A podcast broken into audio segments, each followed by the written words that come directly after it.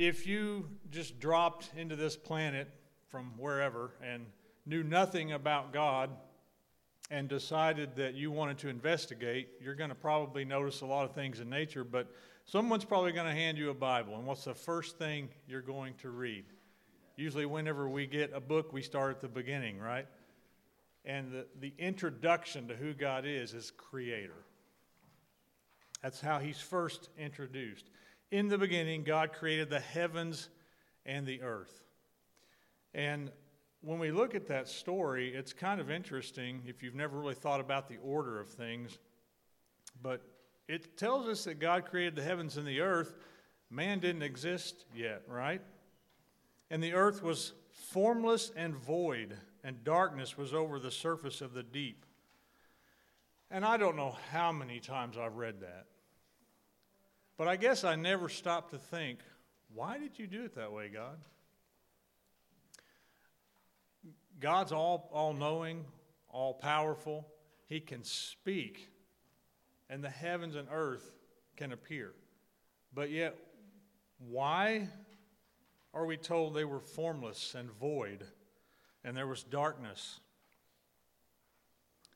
Why didn't God just speak and everything appeared all at one time?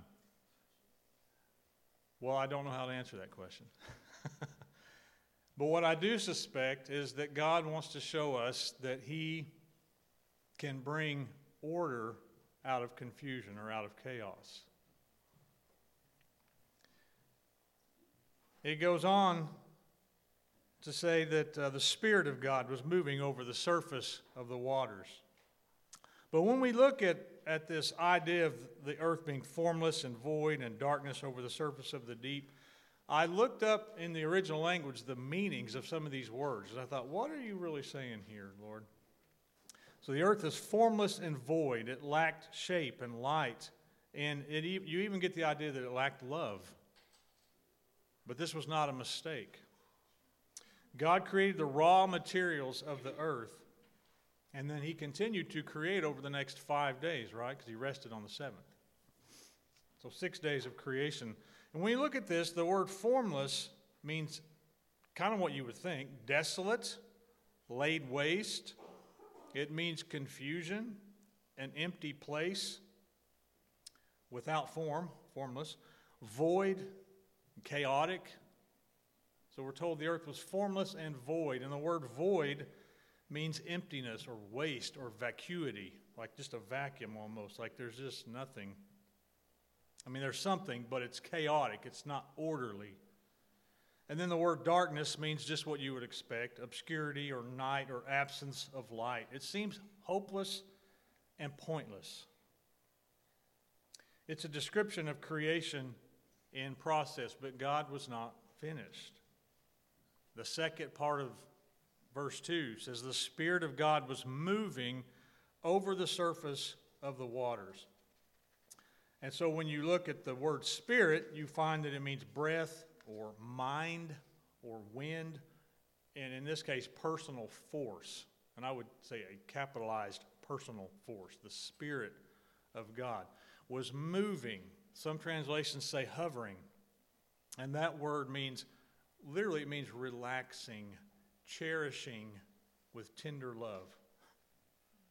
When you look it up, that's what you'll find the Spirit of God is hovering, not upset, but in a relaxed manner over his creation, cherishing with tender love. And I thought that was very, very interesting.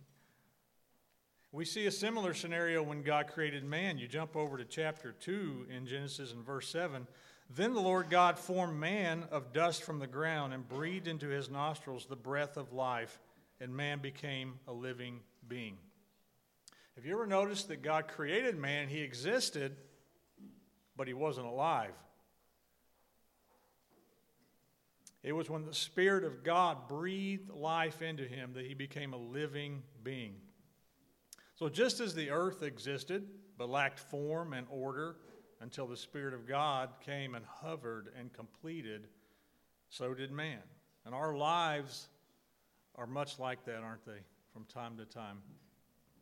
We find ourselves sometimes in a place of darkness, a place that's kind of like a void.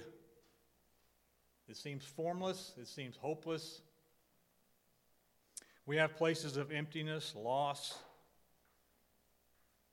and then God's Spirit comes and He hovers and He cherishes with love and He brings newness of life. And so, you know, what a great time, of course, to reflect. We always do at the beginning of a new year. We look, you look back on the year that was, and we recognize all of the things that were good, but all the things that were bad, all the places where there was hurt or sorrow or loss or emptiness. Be it we can identify ways that God's Spirit and God's presence was there, bringing newness, bringing, creating and perhaps that's why he did things the way he did. When we read that the Creator made the heavens and the earth, they were formless and void and dark. That doesn't sound right. But he wasn't finished.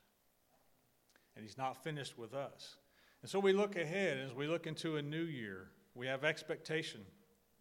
What is God going to do? We know there will be loss that will come and there will be hurt that will come. There will be emptiness at times.